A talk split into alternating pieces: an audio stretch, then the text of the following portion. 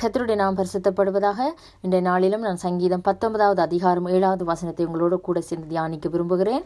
அதாவது வசனம் சொல்லுகிறது கத்தருடைய வேதம் குறைவற்றதும் ஆத்மாவை உயிர்ப்பிக்கிறதுமாய் இருக்கிறது கத்தருடைய சாட்சி சத்தியமும் பேதியை ஞானியாக்குறதுமாய் இருக்கிறது ஆமேன்.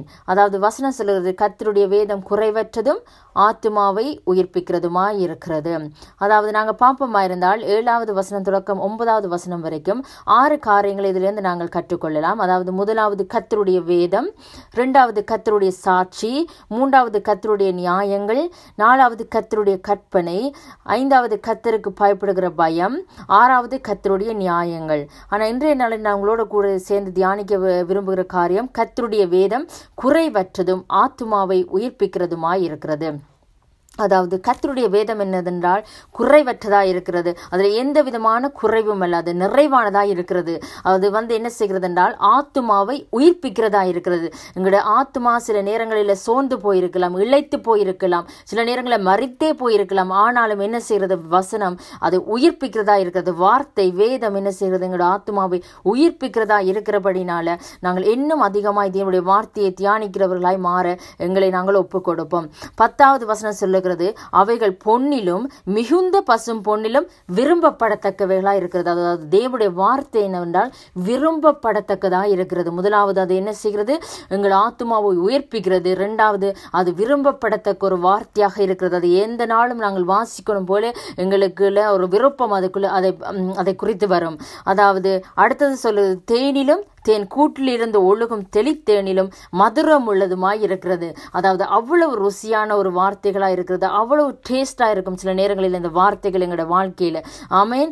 பதினோராவது வசனம் சொல்லுது அன்றியும் அவைகளால் உமது அடியேன் எச்சரிக்கப்படுகிறேன். சில நேரங்களில் இந்த வார்த்தைகள் என்ன செய்யும்? எங்கள் வாழ்க்கையில் எச்சரிப்பாக இருக்கும் அதாவது நாங்கள் பிழையான காரியங்களை செய்கிற போது பிழையான தேவனுக்கு பிரியமில்லாத வழிகளில் நடக்கிற போது வார்த்தை எங்களை எச்சரிக்கும். அப்படி நடக்காது அப்படி செய்யாதுன்னு சொல்லி என்ன செய்யும்? அது எங்களுக்கு எச்சரிக்கை எச்சரிப்பாக இருக்கும் அவைகளை கை கொள்ளுகிறதுனால் மிகுந்த பலன் உண்டுன்னு சொல்லி பதினோராவது வசனம் சொல்லுகிறது. அதாவது இந்த வார்த்தைகளை நாங்கள் கை கொள்ளுகிறதுனால் அது எங்களுக்கு என்ன செய்கிறது? மிகுந்த பலன் உண்டாகிறது. அதன் மூலமாக நாங்கள் மிகுந்த பலனை அடையக்கூடிய மாதிரி இருக்கிறது. அதாவது தேவனுடைய வார்த்தை குறைவற்றது. அது என்ன செய்கிறது? ஆத்துமாவை என்ன செய்கிறது? உயிர்ப்பிக்கிறதா இருக்கிறதுன்னு சொல்லி நாங்கள் இன்றைய நாளிலும் அதிலிருந்து கற்றுக்கொள்ள கூடிய மாதிரி இருக்கிறது. அதே போல ரெண்டு தீமோத்தே மூன்றாம் அதிகாரம் பதினாறாம் வசனம் சொல்லுகிறது வேத வாக்கியங்கள் எல்லாம் தேவ ஆவியினால் அருளப்பட்டுகிறது. ஆமேன். அதாவது தேவனுடைய வார்த்தை எல்லாம் என்ன செய்யறது ஆவினாலே எங்களுடைய கரங்களில் அது என்ன செய்யப்பட்டிருக்குது? அருளப்பட்டு இருக்கிறது தேவனுடைய மனுஷன் தேறினவனாகவும் அதாவது இந்த வார்த்தையை நாங்கள் வாசிக்கிறதுனால என்ன செய்கிறோம் என்றால் தேறினவர்களாக மாறுகிறோம். அதாவது அறிவாளிகளாக அதாவது நாங்கள் இதிலிருந்து ஒரு வளர்ச்சி அடைகிறவர்களாக என்ன செய்கிறோம்? மாறுகிறோம்.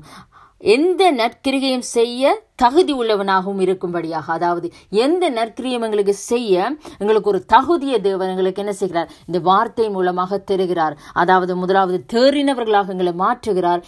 ரெண்டாவது இரண்டாவது எங்களை தகுதிப்படுத்துகிறார். இந்த வார்த்தையினாலே எந்த நற்கிரியம் செய்ய எங்களை என்ன செய்கிறார்? தகுதிப்படுத்துகிறார். அதாவது இந்த வார்த்தைகள் இந்த வேத வாக்கியங்கள் தேவனுடைய வார்த்தையை நாங்கள் எப்பொழுதும் தியானிக்கிற பொழுது எப்பொழுதும் நாங்கள் அதை வாசிக்கிற பொழுது அது எங்களுடைய வாழ்க்கையில மிகுந்த பலனை கொடுக்கும். அது எங்களுடைய வாழ்க்கையில் எங்களுக்கு எங்களை தேறினவர்களாக மாற்றும் எங்களை தகுதி உள்ளவர்களாக மாற்றும் எங்களை எச்சரிக்கும் அது எங்களுக்கு மிகுந்த பலத்தை தரும். அதனாலே இன்னும் நாங்கள் ஆர்வத்தோடு என்ன நாங்கள் விருப்பத்தோடு என்ன நாங்கள் தேவனுடைய சமூகத்தில் அவருடைய வார்த்தையை தியானிப்போம் அதை இரவும் பகலுமா தியானிப்போம். அப்பொழுது தேவன் எங்களுக்கு தம்முடைய ரகசியத்தை வெளிப்படுத்தி இந்த உலகத்தை ஜெயிக்கிறவர்களாக எங்களை மாற்றுவார். கத்த தாமே உங்களை நிறைவாக ஆசீர்வதிப்பாராக.